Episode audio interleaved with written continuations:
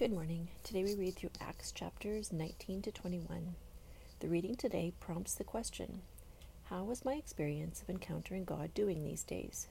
Do I still feel the first love as when I first invited Jesus into my heart and into my life?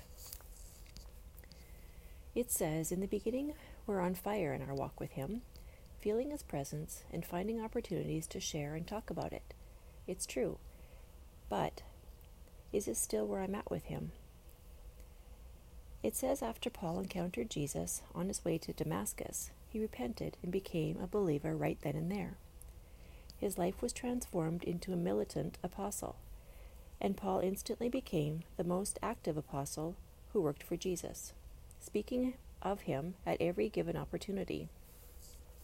It says here that one way we can learn to surrender our lives to God is through fasting.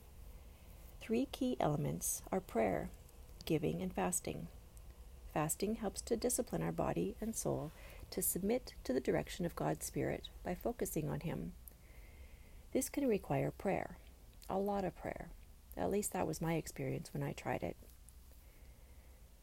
We have the opportunity to lean into God's promises and live in His truth in our everyday lives, at home, and in any workplace setting. We can be a light to others so that they may see a reflection of Jesus through us. His forgiveness, His love, and His grace shine and radiate all around us. And I, for one, want to magnify that glow, and I know I need Jesus to be with me every day to make that happen. I pray, Lord, that you continue to walk with me today and every day. Show me where and how I can honor you best. Thank you, Jesus. Amen.